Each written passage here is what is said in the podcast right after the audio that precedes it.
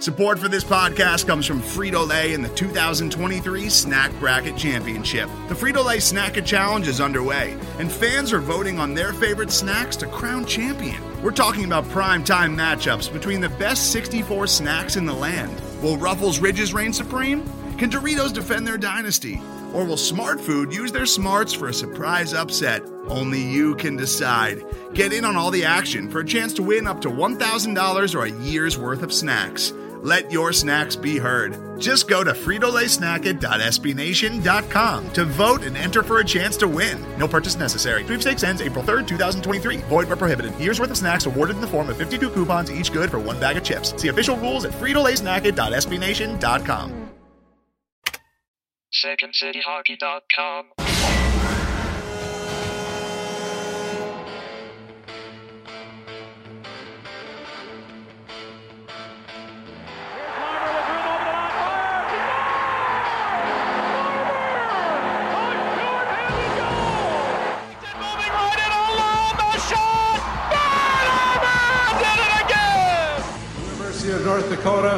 Jonathan Toews.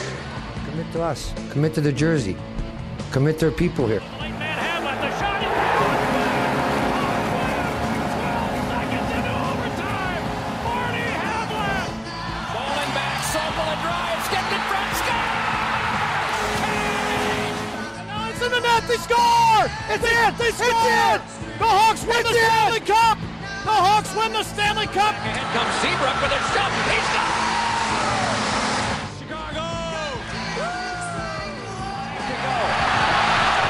third time in six years, the Blackhawks are Stanley Cup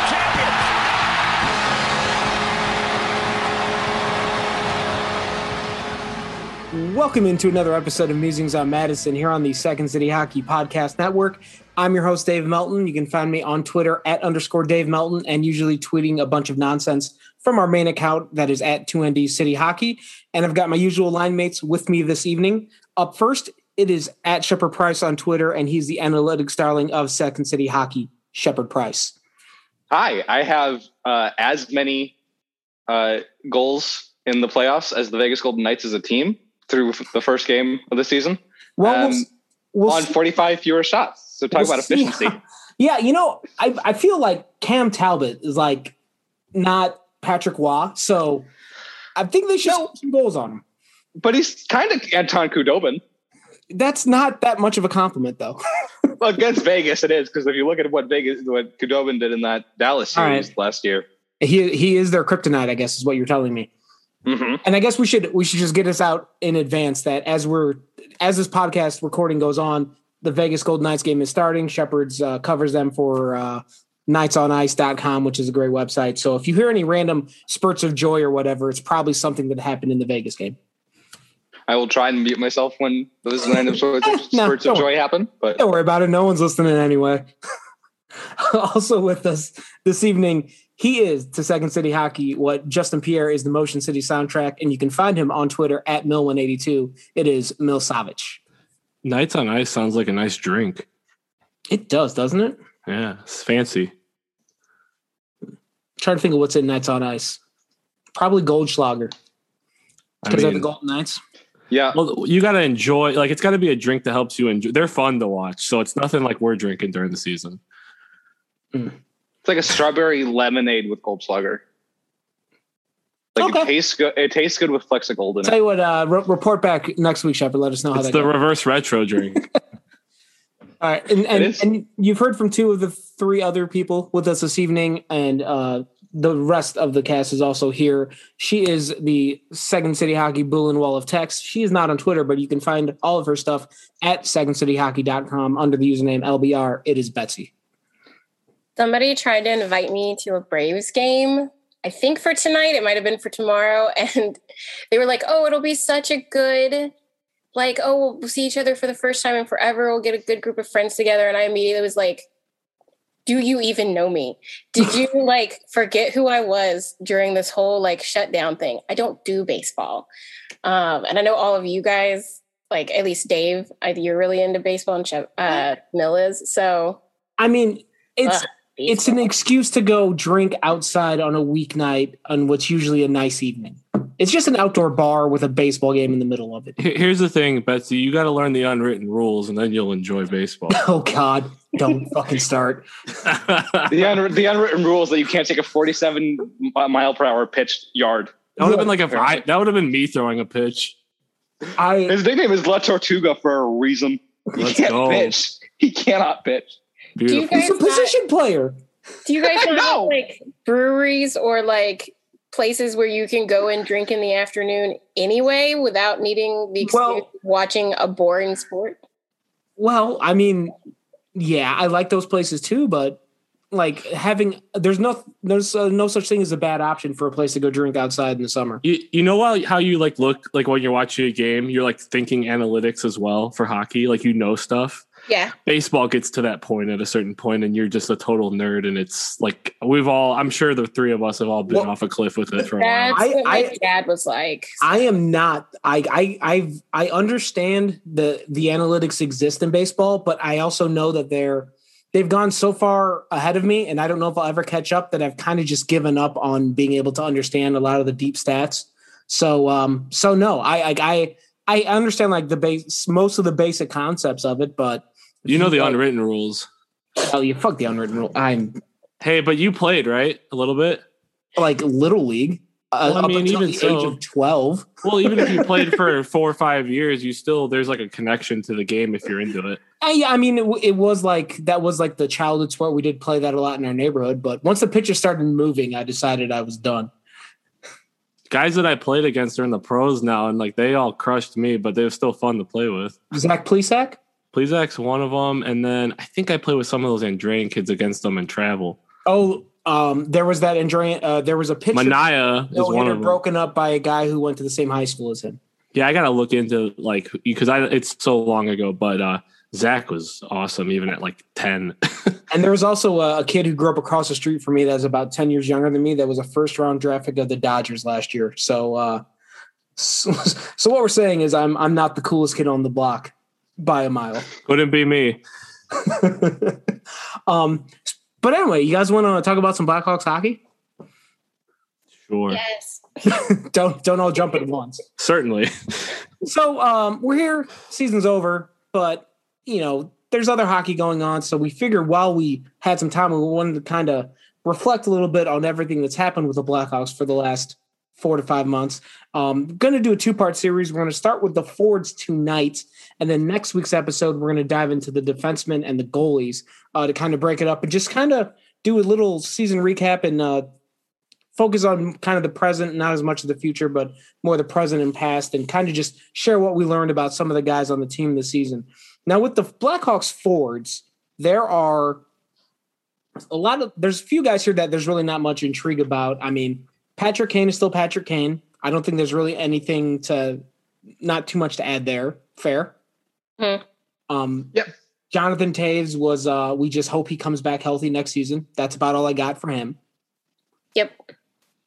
And then the name, the place where I wanted to start is Kirby Dach.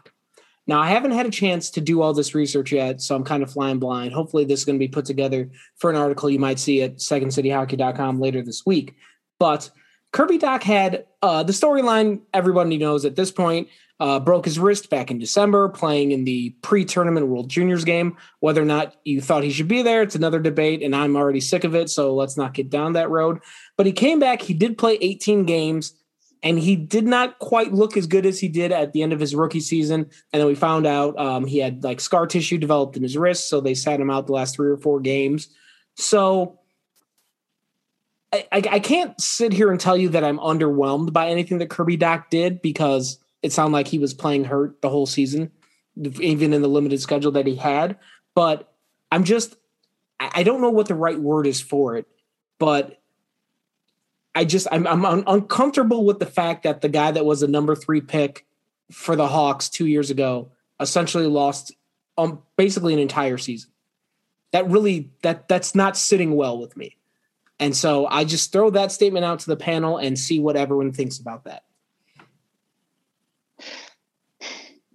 There were people before the season, like Ryan Lambert of EP Rinkside, who said, like, don't put any too much emphasis on anything that happens in this weird season. Fair. And That's fair. I think that's especially the case with Kirby Dach. Um, especially again, he had a wrist injury. He probably had a wrist injury and played through pain, judging by the fact that again he was pulled for the last four games. Well, and he said Um, at some point he said like it was still bothering him and it was it was still hurting. Like I don't think it was like I don't want to say like the, the, he shouldn't have been out there because it sounds like it was just the pain he has to deal with as it finishes healing. But Yeah, he wasn't himself clearly. right. And they didn't play him a ton with the full line of Dach of DeBrincat and Kane that like they should have. Um, they'll, they'll probably play him full season next year with. Just he's a player that like just don't take anything that happened this se- this season too seriously and just put a lot of emphasis on what happens next season and just hope that he gets a full recovery this offseason. Yeah, and I'll use an example of um uh I'm gonna probably butcher his name, but Couturier from the Flyers. Oh, Sean Couturier. Yeah. I always I'm really bad with French names. I'm like, I can spell it very well, but I can't pronounce it. So he he's a pretty good example because he actually got injured in his second year too. Mhm. Um, and it took him like five seasons before he was really racking up his points pretty well. And they continued to play him between the second and third line. And then he just broke out in his like seventh season. That's when he went like almost a point per game and stuff like that. And I don't, I don't know if Dach's going to take that long or whatever, but there were people in the Flyers fandom that wanted Couturier to be like launched into the sun that they thought he was a wasted draft pick and all this other stuff. And he wasn't even, he was like the eighth overall pick, you know, so he doesn't have even quite as much um, like weight on him for being a top three pick. But I think you just have to like realize that we saw a small sliver of what maybe he could be against Vegas, and he did. Mhm. Like I thought he was maybe the best forward against Vegas. Um, and then you just have to like be patient because if we're in a situation that was like the Flyers and they got rid of Couturier before he became who he is, Mhm. wouldn't you be so sad? Like, wouldn't Yeah. it be just like it would be like a kick in the pants? So that's what I, I'm always like. That's the that's the example that you come back to over and over again. And- don't give up on a player, or don't put too much emphasis, like Shepard's saying, on an injury season.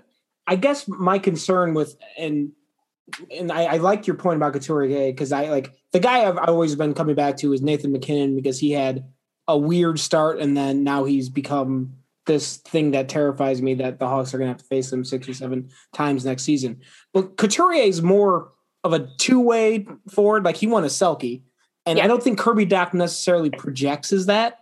So that's why if I'm going to play devil's advocate here, that's why a wrist and uh, the wrist injury in general just kind of scares me. I know he's young and and young bones heal better and all that, but if for a guy that's offense is supposed to be his calling card, doesn't the fact that he had a big wrist injury does that worry you at all? I don't know. Kane was better, arguably, after his wrist surgery. Yeah, and and Couturier does put up a lot of offensive points. And to be fair, Dach played penalty kill throughout all Yeah. of last postseason, and I think he played some penalty kill at the during this season too. Yeah, I'm not sure. I don't think um, Couturier was put in a third line role pre pre um, draft. He was considered a high offense with good defensive responsibilities. His draft scouting report probably isn't that dissimilar from Dach's, if you want to know the Oh. truth, because he was always considered strong defensively, just something he could continue to round out. And then he's been used in defensive situations now in the NHL. He's not I don't I don't know if at the exact same age he's the same way because again I Couturier Couturier was used in a almost checking line role for the first little while. Um, so I don't know if he'll. I'm not saying he'll project as good as that. I'm just saying that Okay. if you get, like if we give up on or have doubts in a player that's very young who went through an injury, we should just like maybe hold on that. They're legitimate concerns. Just maybe don't let them like linger in your brain for too I, long. yeah, I think I think the the way I'm at just kind of just an eyebrow raise. Then I think what what Dach should do is just have a breakout season next season, and then we don't have to worry about it anymore. That'll make everything great for all of us. Um, Mill, any uh, any thoughts to add on uh, Kirby Dach? Uh, yeah, sure. So, like, obviously, a wrist injury is not like it's not something you want to happen to a forward who one of his best assets is his hands. Um, it's not that it can't heal; he's young, but um, I think I think he was playing through pain, like Shepard said, and uh, that probably hindered him a little bit because going before the injury, if you look back, he's good. You know, his forehand's good, his backhand's good. Uh, he could play short side. Uh, he's really good in the slot and between the dots and and making passes and taking shots close in. But when you don't have that wrist, it's like all that awareness isn't going to help you, you know? Mm-hmm. So, and also, too, I actually don't really think that he needs to play with Kane because Dach is a playmaker and he's might not touch the puck very much playing with Kane. Yeah, I, I, and I, I guess the comp for uh, for Dach was always Ryan Getzlaf, which I hate because I don't particularly care for Ryan Getzlaf, but mm-hmm. skill set of more of playmaker than scorer. So yeah, having, yeah that's because he's big and he shoots right handed yeah, though. Have yeah, better hairline for hopefully for Dach's sake at least. But um, like the the idea of having two playmakers on the same line, like it's not ideal. I guess like you can put Kane into. It's not. Yeah, it's not horrible either when the other guy is DeBrincat though. True. Yeah. Yeah. I mean, having two playmakers and the snipers, but that that's when you get back into the debate from like the the peak of the Toews Kane years, where do you put Toews and Kane on the same line, or do you break them up to make it so a team has to guard two lines? Yeah, I was going to say I don't think so. Whenever you look at like roster constructions, two playmakers technically can play together pretty well, and Kane's often will shoot more if he's on a line with a playmaker. He shot more when Strome was on his line, for example, than when um, some other, like pretty much anybody else, um, was on his line like last year, except for Dach. So uh, Kane can technically balance that out, and he's fine, you know. Um, but the the situation you get into then is well you want to split up your playmakers so you don't have them all loaded up on one line. The Blackhawks just don't have a lot of playmakers. They literally only have like three.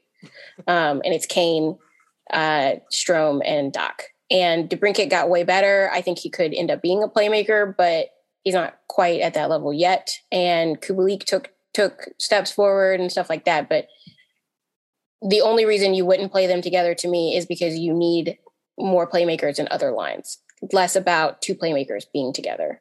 I think I think that's fair because too the other thing if Kane and DeBrincat are on the ice, this is where the the Hawks offense really kind of didn't let Dach showcase his, his skill set is they they're so one and done and they play on the rush. But if Dach can kind of get you know in front of the net a little bit, he wins a lot of those puck scrambles and he's able to to put the puck in the back of the net either off a rebound or deflect a pass.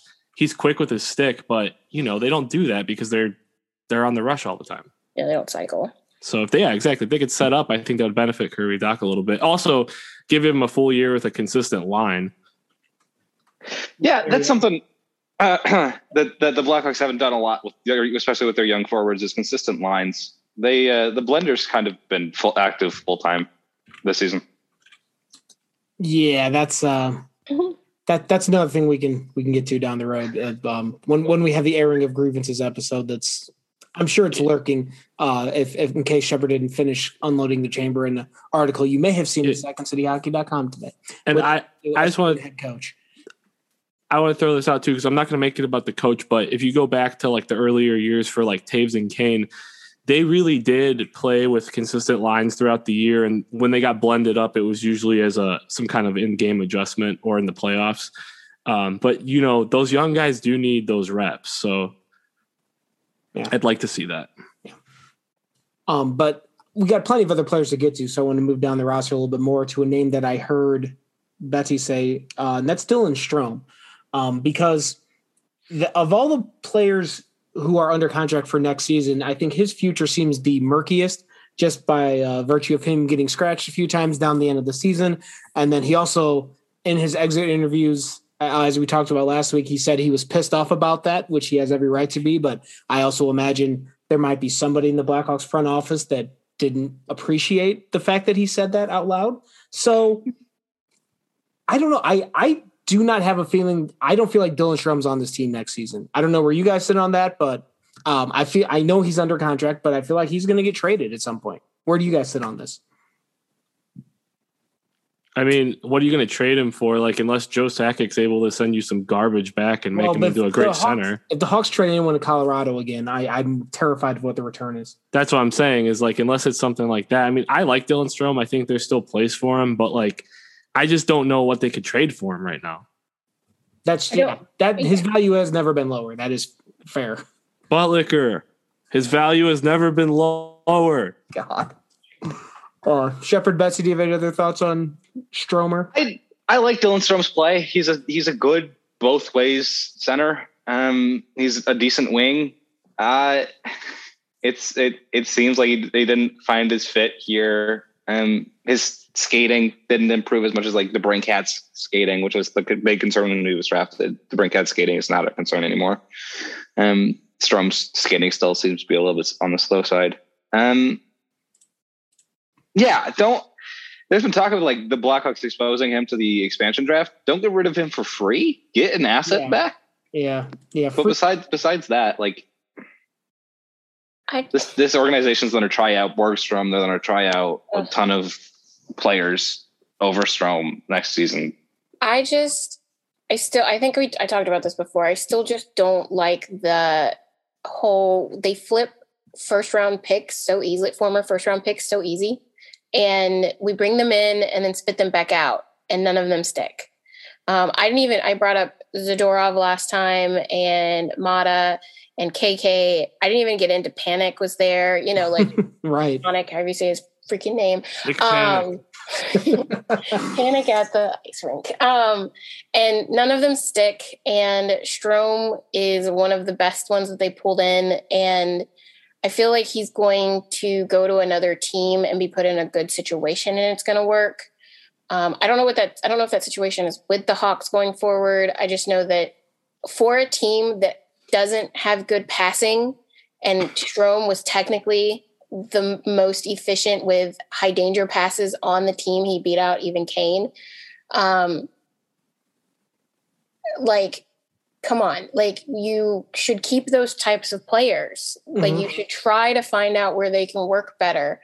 And I, I again, like I said in the last podcast, I thought the situation was terrible for him because he's not a one or two C, and Toews and Dach being out forced him to try to do something he wasn't. Um, and he just he didn't he didn't step up to it, which I don't think anybody should have expected him to. So I I think he's going to be a very good three C on um, like an offensive center on a three C, uh, three third line, or he could even be a two C depending on how good a one C three C is on a team. I just I hate that they're probably going to give him up for not a whole lot, and then they're going to bring in Borgstrom who is in the similar situation that Strome was in. He is uber talented, has good hands, has issues with skating, um, couldn't click even in the AHL. And, you know, it's like you're just starting over again. It's Strome oh. 2.0. and I I don't want to make it sound like I want him to be traded because I I there's offensive talent there and it's looked good at times and I just I I'm always reluctant to get rid of players that have that because offensive talent is something that is not as widespread in the league as as you might think. Like it's people who can legitimately make scoring chances out of nothing like Strome sometimes can and the way he sees the game and some of the passes he makes uh, is a it's a skill set that is not uh, prevalent. So I I would be you I would want to be damn sure that he's not going to be anything before you trade him away. I think he like not exactly the same boat as Dach, but I feel like if you bring him back next bring him back next season and like tell him like make or break season, either you're good this season or we're trading your ass at the deadline Yeah. or, or beforehand. And that's that I'd be happy with that because Yeah. sometimes when guys are in contract years and know they're due for a big raise, sometimes that brings out the best in them. I just don't want it to be a situation where it's like, um, like the reason Vegas was so good so quickly is that there were a lot of underrated players that Vegas was like, these are good players. We're going to take them and put them in a good situation. And they worked. Florida's kind of the same way. Um, what's his name? Starts with a V, Carter. Verhaeghe. Right. He's 25 and it took him until that age to like really get there and his skill was always obvious it just never it wasn't clicking for some reason And I think Strome shows a similar. Th- I don't think he's as good a skater, but I think he's got better hands. So I, it's just it feels like a waste of an asset and kind of kicking the like the the like situation down a little bit more. Like they're going to restart over with a brand new Strome. yeah, the, the Strome situation reminds me a lot of Sam Bennett, who got a restart in Florida and is now their two C. Yeah, Yeah. like, I- and he was not he was knocked all the way down to like their like the Calgary Flames like fourth line. Yeah, we talk about Bowman loves reclamation projects, and I don't think we give enough time to any of them. Sometimes, you know, like occasionally, I don't know if any of them really needed it, but I think Strome deserves another year where he's not being shoehorned into something that's not good for him. And mostly, though, I don't want them to give him up for nothing or very little. That is bad asset management to go from Schmaltz, who is a good player, all the way down. And then Perlini obviously turned into um, something that could be good, but again, it's still a big ass question mark. So I don't know. The trade tree is starting to get very murky. All right, David Kampf's going to play 25 minutes a night on the top six oh, next yeah, year. just fucking don't. I'm not If, he, lying. if he's not on the team next year, you're I'm not, okay with and that. that's what I'm worried about. That's the problem. It's like they don't want to. Dylan Strome is like, like you guys just pointed out clearly, like the best way you could say it. He sh- nobody should expect him to be what he's not just because there's no Toews or Dach. Yeah, and maybe getting like, he- and Dach back is what you know. I, I think when you guys said it, you get the other guys back, you properly slot Dylan Strome, and good shit happens. Yeah, but it's just like just because that's the scenario doesn't mean they could say, "Oh, well, Kampf, we'll just put he's responsible. He could do that job." It's like, no, he can't. Like it is what it is. It's like it's it's lack of self scouting. You have to know. Not only do you need to know what the players you are acquiring are capable of doing, you really need to know what the guys you have on your roster are You capable of would doing. think a professional organization would know that. Well, um, we this might end up being a two-parter because we've only talked about three or four guys and we've already taken up a good chunk of time. But uh, we're gonna take a quick timeout here, and we're gonna come back on the other side of this timeout. We're gonna talk about some more forwards. Um, I don't know who they are and in what order they're gonna be, and I feel like we have 96 more guys to get through. But uh, come back on the other side of this break and see how many of them we get through. Today's episode is brought to you by Cars.com. With over 2 million vehicles and 50,000 more added every day, Cars.com will match you with the perfect car for you, your budget, your life, your style. And if you're ready to say goodbye to your current car, Cars.com will get you an instant offer to cash it in. Just start by entering your license plate and get matched with a local dealer who will write you the check. So whether you're looking to buy or sell, just go to cars.com. It's magical. Welcome back to Musings on Madison. And as promised before the break, we wanted to dive into a few more of the Fords that are on the roster that, uh, well, that played on the Hawks last season, because there were a lot of them. Um, and let's start with Brandon Hagel, because I think that this is another guy that's kind of interesting. Um, first off, uh, incredible season, came out of nowhere, did everything, did everything right. And, uh, you know, kudos to him for working his ass off and getting into the NHL and, and having all the success he did. I think the issue with him for me is that I, I was just kind of what we were talking about with Kampf and Strome about knowing what his limitations are. Like with Brandon Hagel, I feel like on a good team, he tops out as a third liner and is probably a fourth liner. So I, I feel like like this talk like maybe you throw him for a game or two in the top six just to wake somebody up, but I feel like he's a bottom six career guy. Am I like am I mistaken on this? He feels a lot like Paul Byron. Um, just like an analytic darling who, when he figured, when he figured out how to score, was really good. Um, probably a fourth line player, but like a one, a really good one that probably plays like probably closer to twelve minutes than like ten. Yeah, but 12, I mean, 12 very important minutes. Like I, I, Yeah. I know I tweeted this at some point during the season. Like I feel like a line with, I don't care who the center is, but put Hagel and Hinostroza on the outside and let them just forecheck the shit out of whoever they're playing. And they'll force some turnovers. Right, and I think Hagel can play some pretty critical penalty kill minutes too. Yeah. And he, and another, another guy like DeBrincat and Dach where um, the scoring threat would scare the shit out of some defensemen that were running the point. And Hagel's speed is just gives him that that level that you need in this league to to be able to do that. So I'm with you. I think the speed actually maybe makes people think that he is more of a like some people are thinking top six, but you know he's hustles, he's good enough, but he's so fast, he's useful. I don't think he quite has like the scoring touch for top six. I think that's where uh, that's. I'm with you. I'm with you. No, it's like it's like I I, may, I, remember making like a joke on I think on Twitter somewhere about like you know if he had hands he'd score like 30 goals a year, and his hands aren't terrible, but they're not like top flight. Right. That's the anything else, Dad? Uh, well, I think he's probably going to be a very good third liner. I think he could be second liner depending on the other people on the line. Mm-hmm. But I still think he's closer to an Andrew Shaw before he went to Montreal. Um, because Andrew Shaw, like, so really an Andrew Shaw. yeah. Um, I just so if he could, I always keep saying you're right. His hands, if he could figure out what Marchand learned to do in close a little bit more. He doesn't have to be at that elite level, but if he could just do it at like 50% is good. Um, that, sh- that whatever backhand technique that he has, that's so, so, so, so good in close. I think Hagel would do much better because he does a lot of dirty work in front of the net and he just shoots directly into a goalie a lot of the time. Um, most of his goals actually came from slightly farther out where he could actually take time to shoot for a 2nd mm-hmm. um, a lot of those overtime ones were like farther out. If he could figure out how to do it in close, he could have a lot more goals. But I, so he's at, he did like a, like he was around what, 4.6 points per game, um, 0.46, excuse me, points per game. I don't think it's that unrealistic that he could get up to five, which is like the bottom tier for a second line. So it just really depends on what line he's in, if he could click. Ideally, you still put him on a third, but he again could be like Shaw slots down to a fourth line that's like killer. You know, Kruger yeah. and um, Shaw during 2015, they played like 13 minutes a game and were ridiculous. With Desjardins.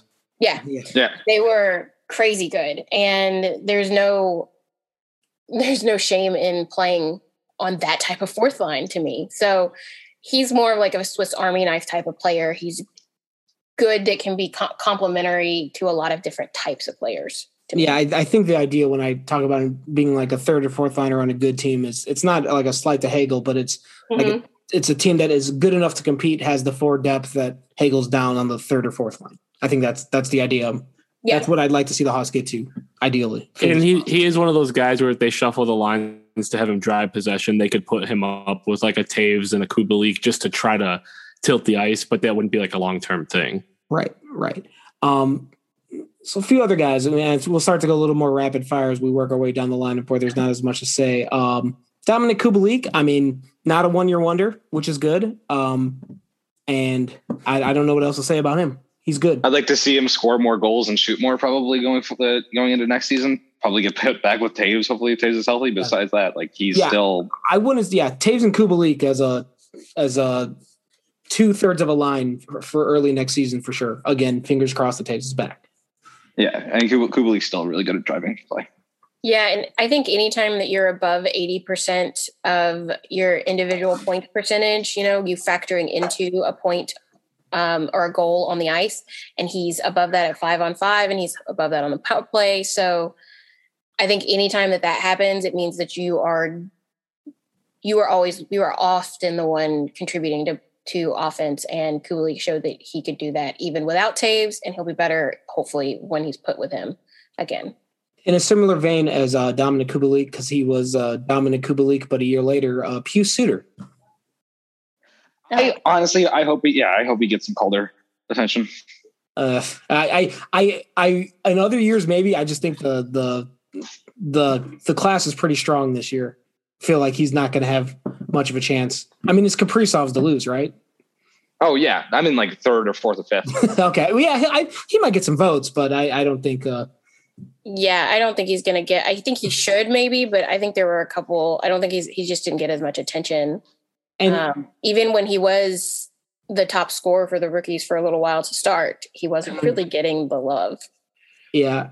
Yeah, because probably because his team wasn't all that good. And he's also, you know, the not doesn't get the attention when you're on a team with Kane and DeBrincat. Yeah, I was just saying that a lot of people were like, "Oh, he's just feeding off Kane," and it's not like Panarin who was like obviously feeding off Kane too, but also just a spark himself. Right, So- right. Suter Suter's like he's kind of that tweener where he can play with elite talent, but he and he's not really going to drive a line by himself, but he also isn't going to slow elite talent down.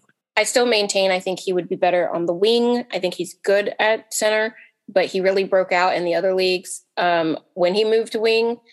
And I'd love to see that next year just to see if that's a possibility because I think he's got mo- even more offense in him. There you go. Um, let's see who else we got here. Ooh, Phil Kurashev. I, I think me and me and LBR's thoughts are sort of just mind melded at this point. Uh, really good, really good, really good. Give him more time for the love of God. Yeah, I I, I will add myself to that list. Uh, Mil.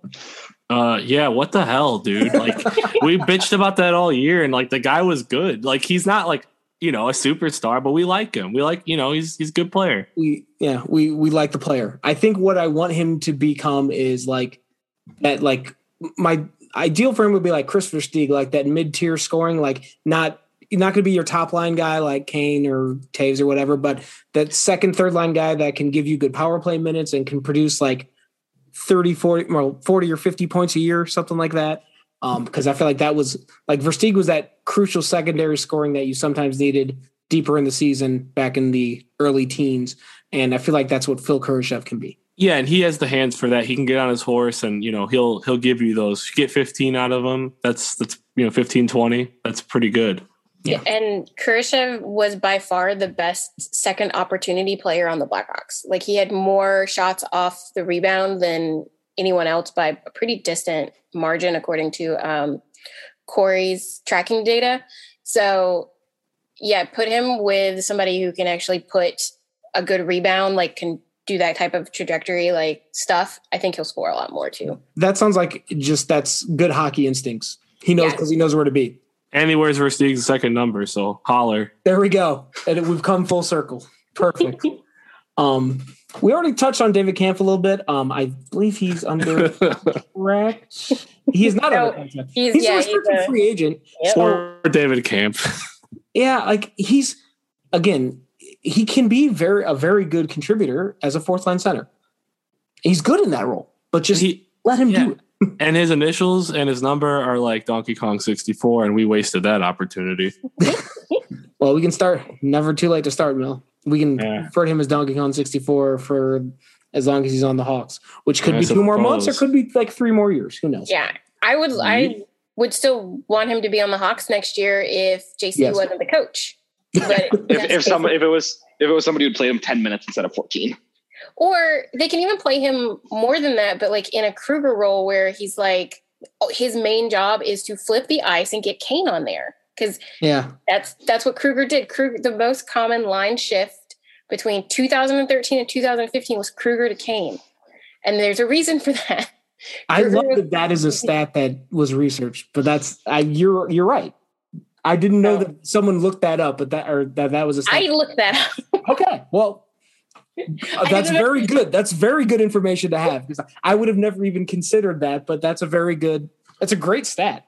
It was a stat that, like in 2016, somebody asked about something, and then Corsica used to track um, OZ to DZ, like finish, like the transition from one to the other or backwards, and so it was pretty easy to do that. And then ShiftChart.com came out right around then too, so it was actually not that difficult to track. But yes, that was the point of Kruger, and I think Kampf could do that too, and he's just not being used that way. Kampf's going to Florida, and he's going to slay on the fourth line.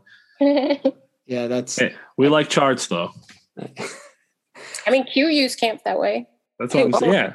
while we're on the topic of Florida, let's talk about Vinny Hinostroza real quick. Um, I'm down for a. He's an unrestricted free agent, but I'm down for like a one year, one million, maybe one and a half contract. to show me see- contract. Huh?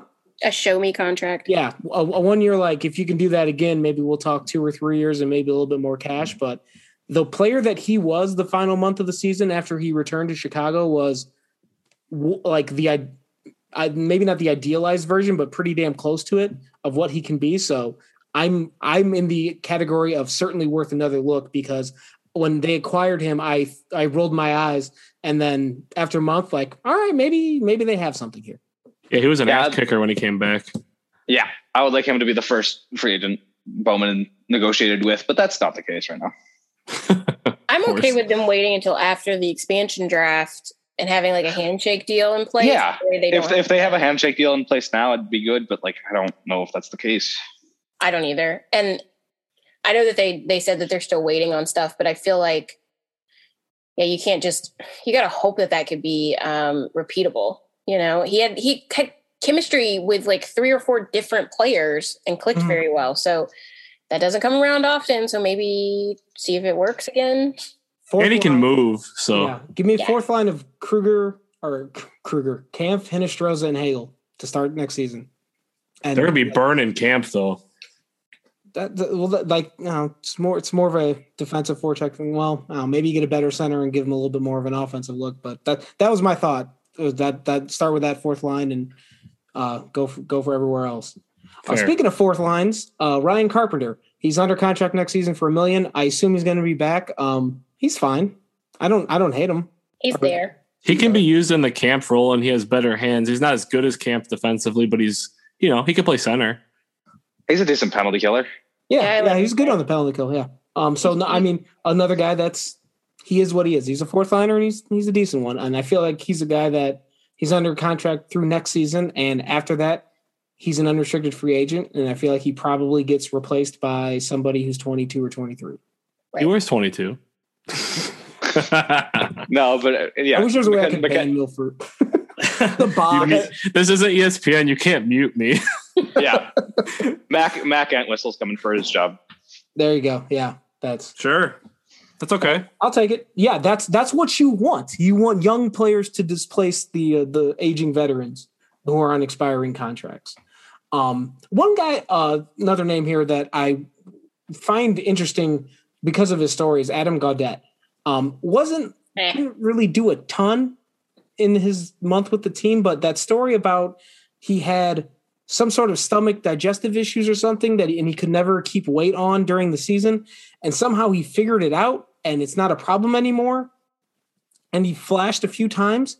That like that alone is enough where I'm like, maybe. It was like intriguing. Yeah, yeah. I again another eyebrow raised. Like maybe they got something, and and if they don't, you you bring him or you bring him back on a cheap deal, and if not, you bury him in Rockford or trade him or whatever. I I, guess. I I just what'd you say? I said, I guess. I just don't, I don't, I mean, I guess there's a possibility that that is the reason he has never been good, but Yeah, because I remember Yeah. him in college. While he was in college, the knock on Dylan Sikura was that Sikura was just riding the coattails of Adam Gaudette, and that's why Sikura was everything he was. So then, Yeah, the way the way he and uh, um, Sikura and other guys lit it up in college and then did not do anything in the NHL. Uh, re- really hope that you don't, you don't think that's not the case with Landon Slaggert. yeah. Uh, I get Ugh. that. And Barratt. I hope Barratt's yeah. I still have high hopes for Evan Barratt. Um, I don't have any like justification or reason for it, but I just um, I like I've, him. I've somehow somewhere along the line, someone threw in like a Dave Bolland comp, and I'm like, all right, that's my guy. So uh, I have no, I have no uh, inside knowledge or or information related to that. I just there you go, Evan Barratt for uh, Evan Barratt for the Selke, and he's not even in the NHL yet. Um, see, uh, we've covered a lot. Uh, got got through most names. Uh, Mike Hardman, I I don't Get 86 off that guy's back. yeah, how dare he? How dare Like, come he? on. Table's about to go on some cup run, bro. Like, come on. I got I I got nothing on Mike Hardman. I mean, He's fine. Yeah, I, there's the sample was too small. He only played in eight games. He did shoot at like 20%. So even though he scored a little bit, 20% at five on five, even though he, he scored a little bit. he scored. He got he got one goal on five shot. Yeah, one goal on five shots. So Yeah, that's effi- so, efficient. You know, it's one like, thing you should be efficient.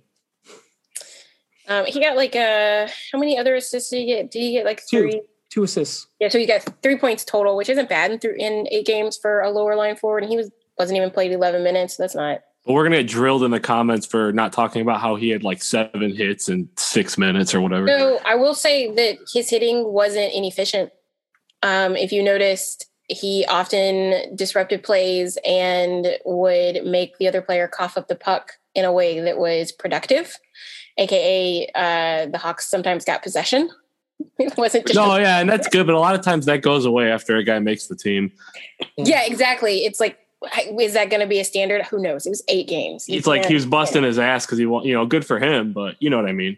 Yeah, I would, I would just let it be stated on the record. Like none of us are against playing a physical style of hockey, but you need to do it in a way that's productive to being good at hockey. Yeah, be Yes, look at- consistent. Skating three miles to hit a guy doesn't always do the thing.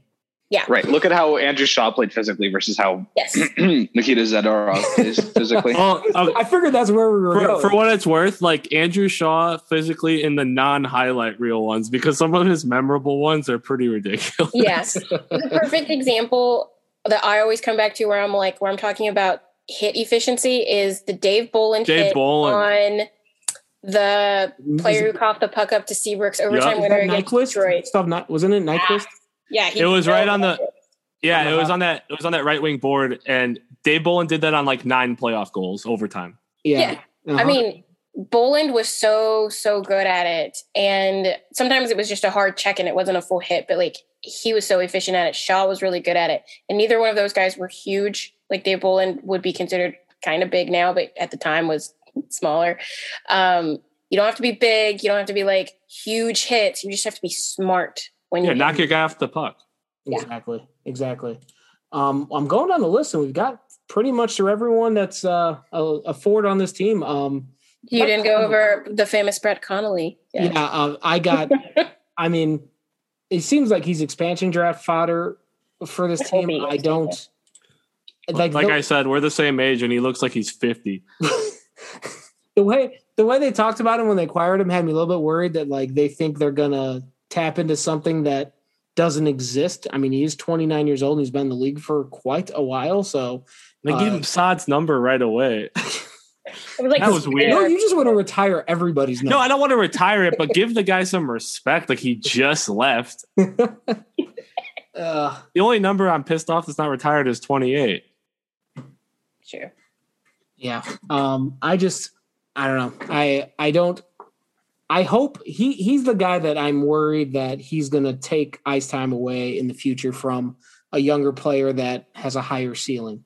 Because uh Connolly just he's a shrug of the shoulders player and he's making three million a year, which with a team that is or three and a half, excuse me. Uh, a team that's Oy. as up against the cap as the Hawks are, uh, you need a guy that's getting three and a half million probably needs to do more than he does. He's Zach Smith oh. 2.0. Yeah, Yeah, I'm with Zach you guys. Smith It's wasn't like, getting three and a half, I don't believe. Uh, don't- Zach Smith uh, was three two five. Oh, okay, so he wasn't getting three and a half. Uh, yeah, three two there you go. no, I'm with you guys. Like, don't let those, those, you know, nothing against him, but don't let him take away time from, again, Phil Kurashev. Right. Um. Which, to be fair, I think he was playing mostly fourth line minutes at the end, so he wasn't really playing over kids. Uh-huh. Yeah, but that could change. the only uh the only name I think I'm missing here that we haven't talked about yet is uh and we actually did mention him briefly is Mackenzie Entwistle. And Yeah, I liked what I saw from him. you you and you mentioned it, Betsy, and like the one he had a game where he pulled away for a breakaway that and it was kind of like, oh, I didn't know he could do that. And apparently he's been working Oh, yeah. diligently on his skating. Yeah, when he got traded, there were a bunch of like a bunch of Arizona people were like, "Oh, well, his skating's not great." And then I was reading comments of people being like, "Yeah, but he's been trying. He went to like a specialist, like somebody who just focused on skating, like prior to that season, and has been doing that constantly for a few years now. And that seems to be his main focus in the off season, which I think is smart because he's got okay hands. I don't think he's got like elite hands, but and he but he's smart. Like he seems to read the ice very well. And if you can skate pretty well, read the ice well, you can at least be an effective player Mm-hmm. that could top out far. Because I always assumed he'd be like fourth liner, but maybe he could be a third liner. Maybe he could be a Hagel, like Hagel esque fourth, like third liner that like does pretty well in that role. And if he uh and if he makes it with a team, he allows us to make a lot more references to the Who. So so consider me a big fan. Um, but yeah, I'm I'm intrigued. That's another guy that uh another one of the young guys I'm very intrigued to see what happens with them next season. Um, and speaking of guys for next season, uh, this guy didn't play this season, but I I, I assume he's going to be back, so we might as well just briefly touch on him. Uh, hey, you guys, remember Alex Nylander? I was gonna say, uh, where does he play? He's Wait, oh he's got wait, a, like, I, I who's- imagine he yeah, has who's- to earn a whose lineup spot. spot? but Yeah, whose lineup spot does he take? Where does he play? I don't see Take it turns. happening. I, I don't either, Shepard, but I, I just assume that because they traded Jokiharju for him, he will be back next season and they will try to find a spot for him. Yeah, but I mean, Jokiharju hasn't become much of anything in Buffalo. No, I know, but they, but I mean, you still traded a former first round pick for him. So I, I, I just assume he's going to get a low. Uh, he'll get his uh, restricted free agent tender qualifying offer, and he will sign it because I don't think he has leverage to go anywhere else. And they'll bring him to camp and they'll try. And if he sucks, they probably will. I, I feel like he's not going to have too many chances to prove himself because there's a lot of guys that showed. I there's a lot of guys that showed a lot more than Nylander did in his brief playing time. So, and now he's coming off an injury, so who knows how that's affecting him. Garbage sons always have a job somewhere. um, you know, it's funny. Like I wrote that Blackhawks bit piece on like a weekday with nothing going on about Nylander skating, and I'm like, ah, nobody's gonna read this. And I came back an hour later, and there's like a hundred heated ass comments on it. I was like, what is going on here? If Ugh. nothing else, Second City Hockey loves to be like the white knight to certain players that they feel get piled onto. And I'm like, Oh, okay. Lord. I like I, I think he could still be good. Um, he's only 23. He literally just turned 23 like in March. Yeah, but So is Alex DeBrincat. Twenty three. He's still so young. I just his if he could just figure out how to put it together. His skating is great. He's got good vision. His hands are really good. He is a playmaker and they need more of those. It's just, Just uh, can't put it together in a package consistently so far, but Yeah, and I I, feel know. I feel like uh, um, the whole wait, waiting for him to put it together has been kind of the theme of his career. So um, I mean, Probably- to be fair, last year was his Yeah. first real season. I hate to say that. To be fair, let's all say it together. To be fair, I mean, okay, but then you're gonna apply that to like what? Adam got that too. uh, yeah, but Gaudette's had chances. yeah, Gunnett And- had. Isn't he on like his fourth or fifth season? Like Yeah. Is he? I third. thought he had And, played. And, and he didn't. And, he, and his chances weren't in Buffalo. yeah, that's true. Buffalo doesn't count, right? By the way, nice reference. Vancouver's Dave. been pretty bad, but Gaudette played. Uh, He had two 50 plus seasons and Yeah. then 33 last year with, or 33 earlier with Vancouver. So like Okay, not- well, Nikita Zadorov's in year eight, and people tell me he's young, so I don't know. like one and a couple halves for Gaudette. So and, and I think I think Nylander is in the alt like in the ultimate like put up or shut up time. Sure, I can get that, but I think some of that has to do with his draft position.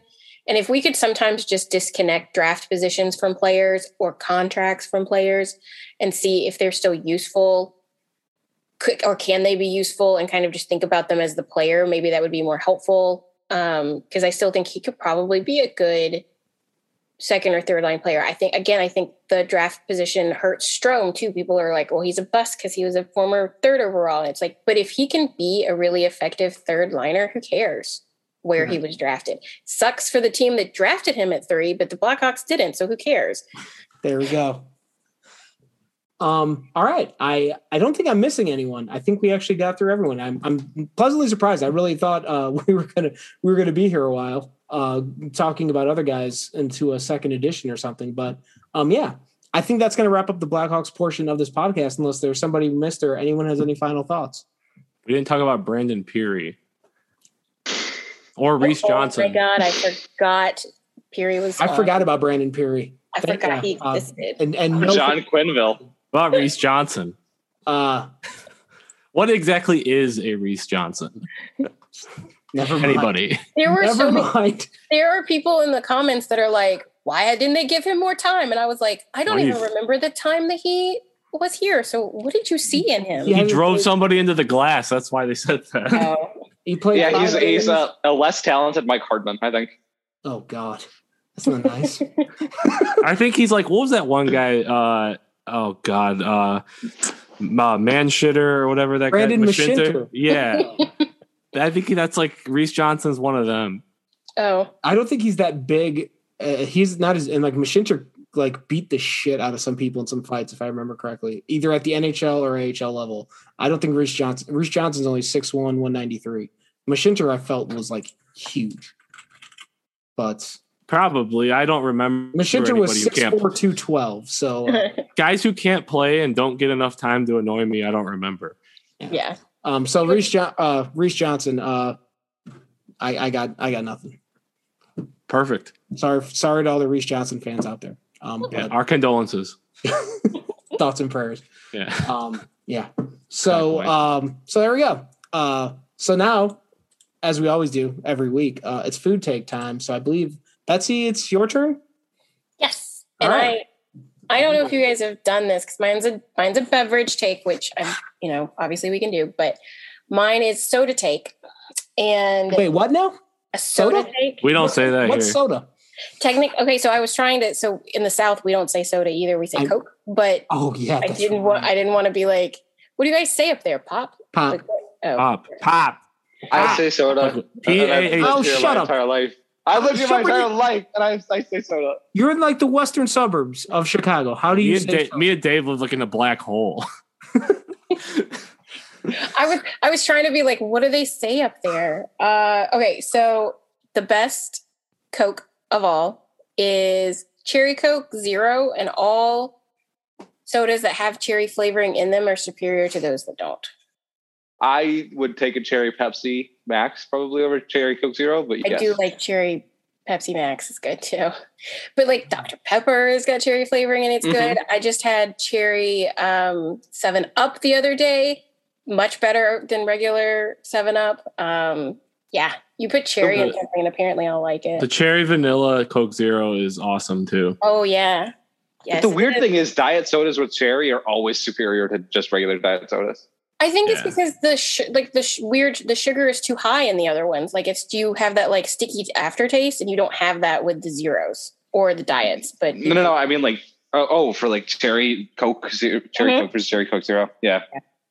Like I like cherry coke, but cherry coke zero is superior because it doesn't have that sticky ish aftertaste. It's so there was an aluminum shortage during the pandemic, so they weren't shipping out certain coke coke products, That's and right. I remember cherry this. coke zero was one of them. I was pissed. I was so like, I'm going to die. I don't understand. I'm used to drinking one a day in like a bottle form and not like a two liter, but like a regular little one. And then they started shipping them in the little teeny cans, like the cans that are like half the size of normal. Yes, I had this exact same problem with just straight up Coke Zero. I, I, Yeah, exactly. Yeah, Coke Zero like, was the the other shit? one. I don't need eight ounces of this at a time. I need twelve. And they're like they're like more expensive than a 12 pack normal Yeah. size. They're like six bucks, six thirty or something. And I'm like, I can always get 12 packs for like three for five. And I'm like, oh my God. I Yeah, it. I was outraged. I was outraged during the pandemic about Coke products.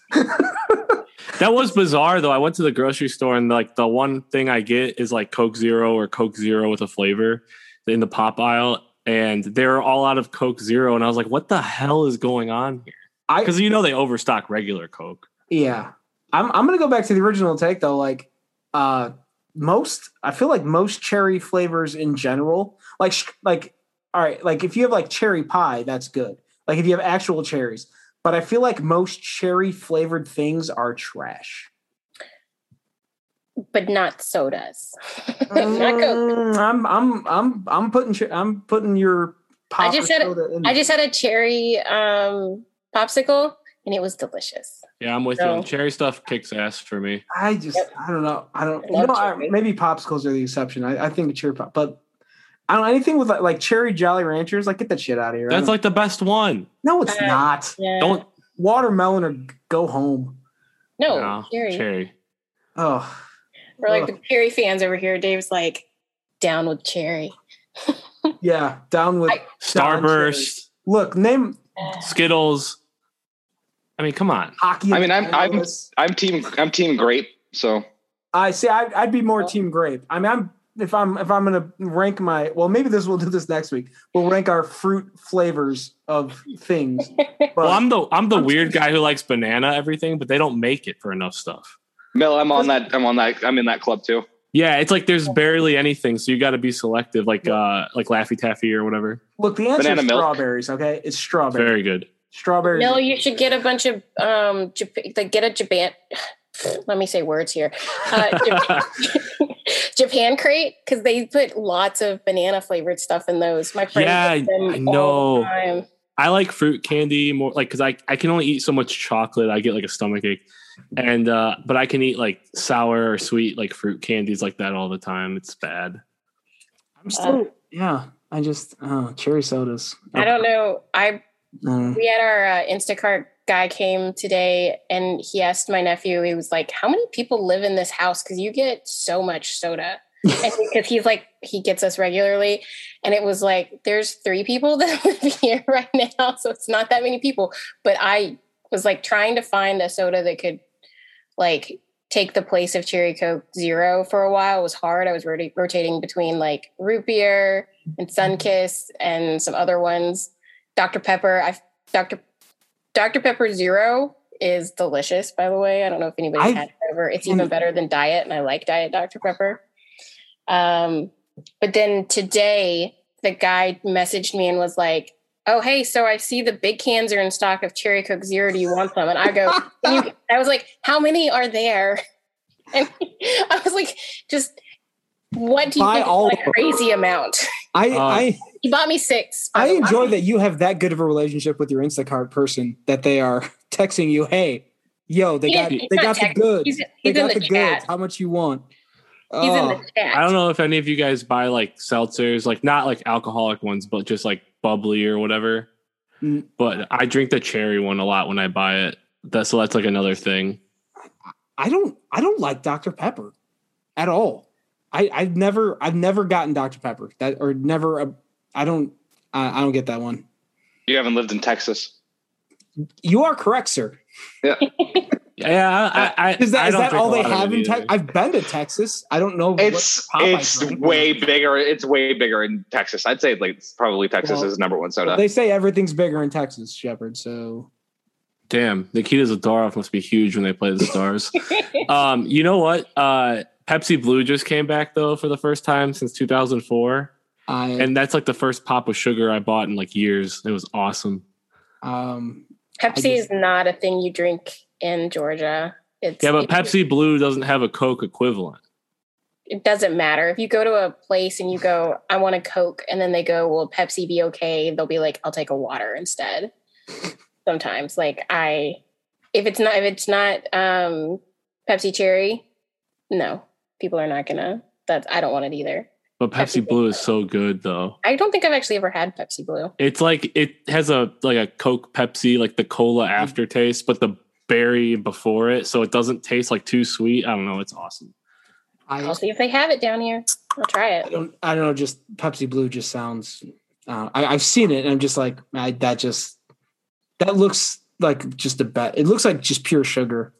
Well, I mean, it is, but like you gotta Oh, have you gotta enjoy yourself once pop- in a while. I I don't. I like something anything that that is that sugary. Like I just can't. I didn't drink I just can't thing. anymore. They sell it in bottles, so like I just I drank like half of it. Can I get like a shot glass? Maybe it's a good mixer. Maybe that's Oh no, the sugar. The more sugar, the worse it is. okay. Well, uh, see, this is why I just drink beer. I don't have to mix stuff. Then it's much more simple. I just crack the can and down the hatch. Yeah, I'm with you on that. It's also why I'm out of shape. Same. Uh, well, I think we've officially uh, gone uh, far enough off the rails that I can bring this all together for a nice train wreck ending. Um, so thank you very much for listening to this episode of Musings on Madison. Um, stay tuned to secondcityhockey.com. We're, we're doing all our season recap stuff for the next little while. So we'll have uh, more podcasts every week. We'll have more uh, more articles coming up. Uh, hopefully every day, if not at, at least every other day. Um, we still got plenty of stuff to write about, plenty of stuff to talk about, and plenty of stuff to analyze going forward, including the expansion draft um, whatever the hell, however the hell LTIR works, uh, the expansion draft, the the actual draft, free agency, yada yada yada. So uh, keep coming on back. We'll have plenty of stuff for you to read and uh, hop on down to the comments where there's always something entertaining happening. Um, so thanks again for listening. And for Mil, for Shepard, for Betsy, I'm Dave, and as always, go Hawks.